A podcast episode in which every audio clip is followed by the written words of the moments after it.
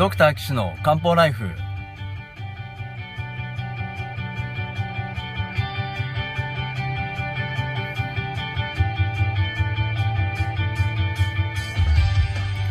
ポッドキャストドクター岸の漢方ライフは医師である岸大二郎がリスナーの皆様から寄せられた体の悩みを中医学をもとにした漢方薬や鍼灸治療の知識で解決するお手伝いをする番組です。現代医学では改善しない辛い症状や病名はあるけれど治療方法がない疾患。検査はしたけれど異常がない症状に対して現代学はもちろん漢方や鍼灸の考え方をお伝えしていくことで皆さんの生活を幸せにする岸漢方クリニックがお送りします。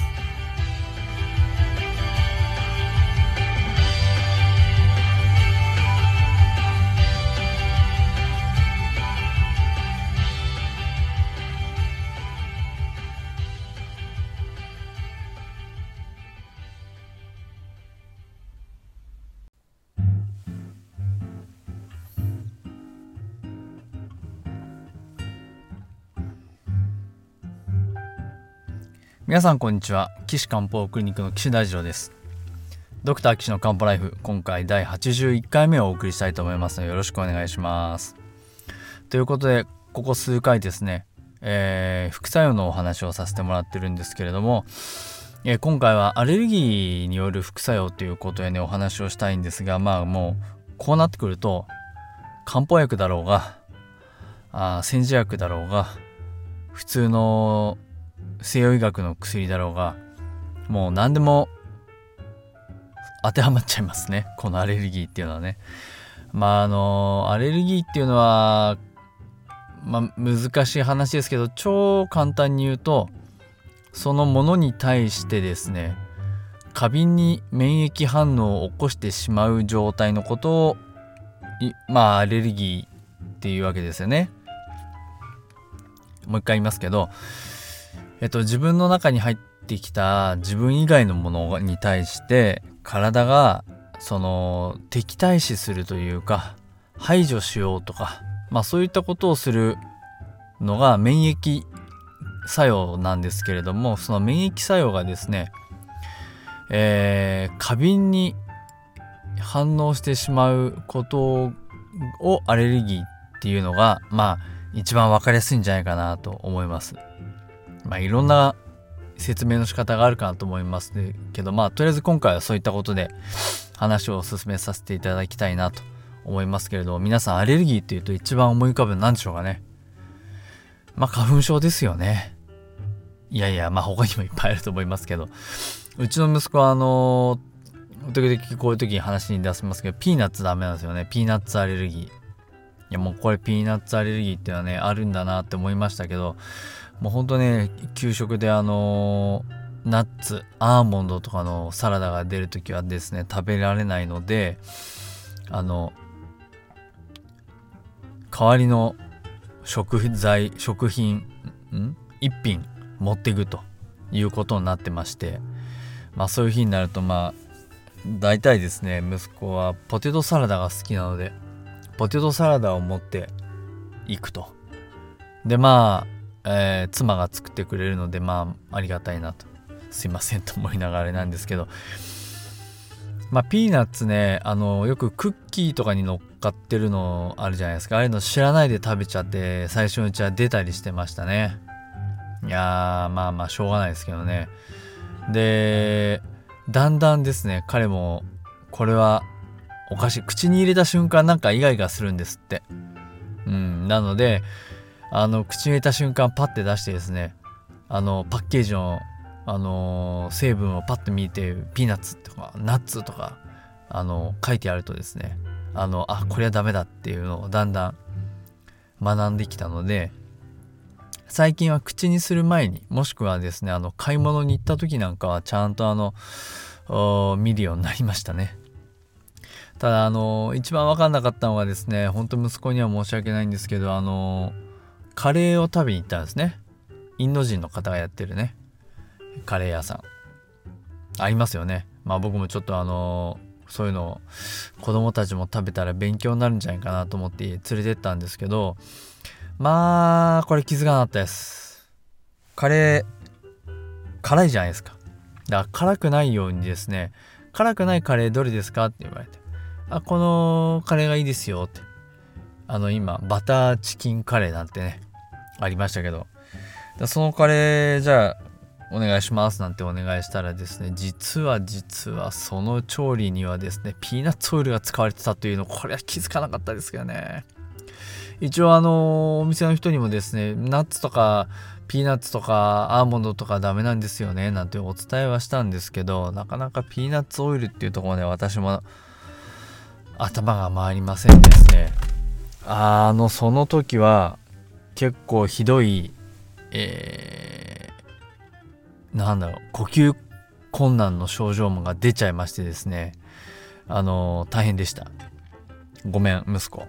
と思いつつですね。それ以来はもうすごく気にするようになったんですけれども。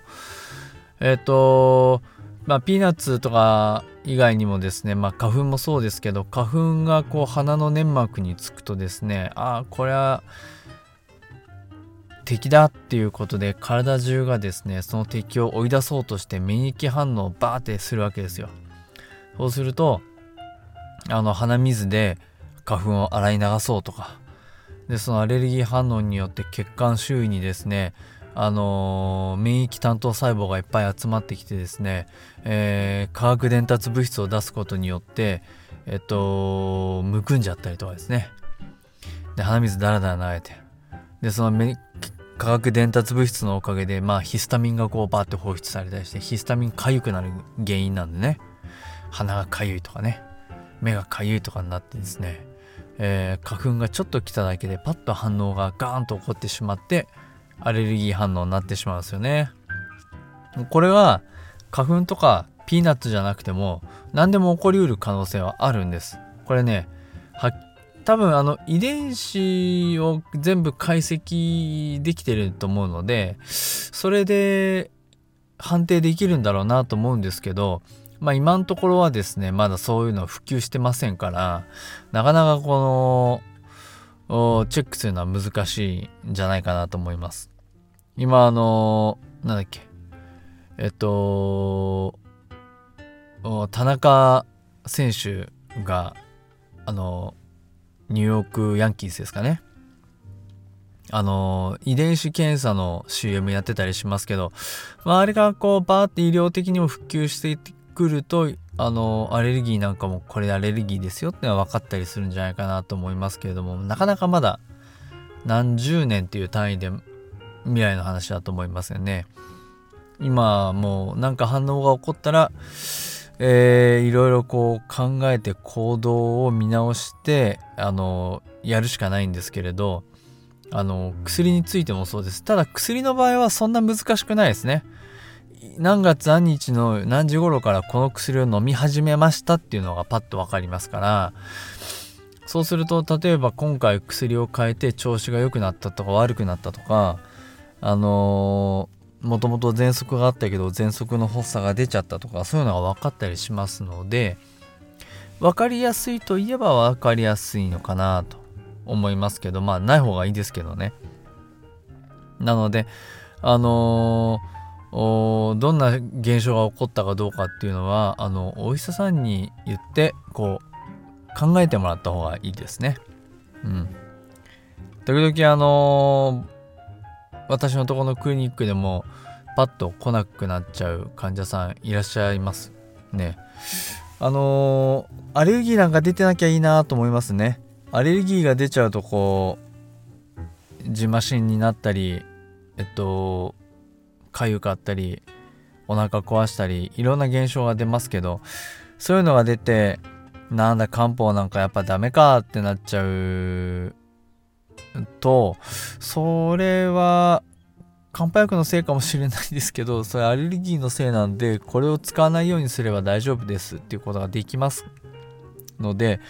あの皆さんあの起こった現象はお医者さんに素直に言ってください。お願いします。そうするとまあお医者さんもこう勉強になりますしね。こういうことが起こるんだなっていうのはまあ勉強するきっかけにもなりますし。あのー、ねあの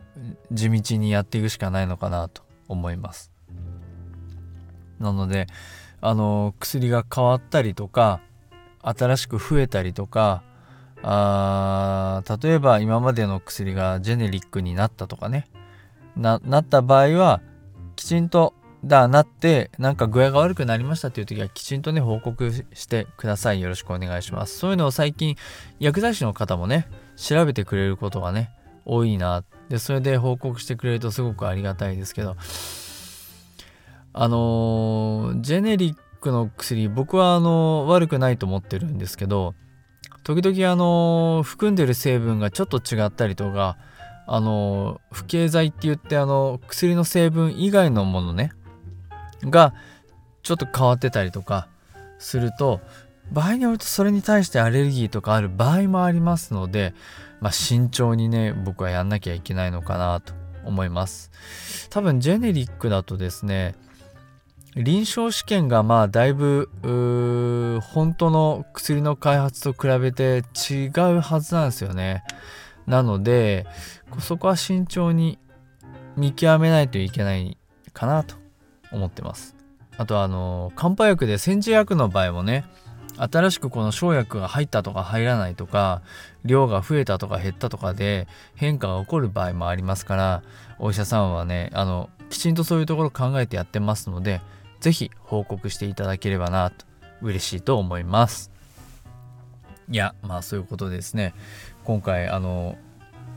副作用の話3回目ですけどままたちょっと次回ねもうちょっとあの本当に話したい話をお話しますので 是非次回もお聴きください。ということで岸漢方クリニックはもともとはですねリスナーの方の体のお悩みを中学の知識でもって、えー、解決するお手伝いをする番組なんですよね。あのー、すごいでしょ？西洋医学では全然できないですっていうところをですねあの中学だともうバンバンいろんなことできるんでそういったことをこう紹介してる番組なんですね。あのこの副作用ばっかりの話じゃないですよ。どっちかっていうと、うわ、こんなんできますぜ、どうですかっていう話をたくさんしてますので、えー、じゃあ、岸先生、こんなんありますけど、こんなん中学でできるんですか？みたいのをね、あのどんどん送ってください。ね、よろしくお願いします。そしたら僕はあの、あの、精神誠意ですね、いろいろなこう、知識を持って、あの、解決するお手伝いをね、この場を借りてお話ししたいと思います。で、このお話を聞いた人もですね、えー、そんなことができるんだとか、あ、どこんちの誰々さんとか親戚のあの人、こう同じことに悩んでたな、これ教えてあげようとかね、そういったことで広まればいいなと思ってこの番組続けさせてもらってます。あのこれで、えー、ドバーッとポッドキャストを通じて日本中世界中に広まるとはまああんまり思ってない。まあ広まってほしいと思ってるんですけどなかなか実際には難しいと思ってますがこういったことをちょっとずつちょっとずつやってって草の根であの底上げしていくまあ遅いですけどね、えー、のがまあ日本の医療界を変える術なのかなとちょっと感じてます。本当はもっとドバーってやるやり方もあると思うんですけどね。僕ができるのは今のとこここまでなんでこのポッドキャストを100回200回300回と続けていきたいなと思いますので是非皆さんあ周りの方に広めていただいてですね、えー、聞いていただければなと思います。ということでお悩み相談は岸漢方クリニックのホームページのお問い合わせフォームからご連絡ください。ホームページの URL は高崎漢方人道 .com です。takasaki-kanpo.jimdo.com です。お便りどんどんお待ちしてますのでお送りください。それでは、ま、皆さんまた次回お会いしましょう。さようなら。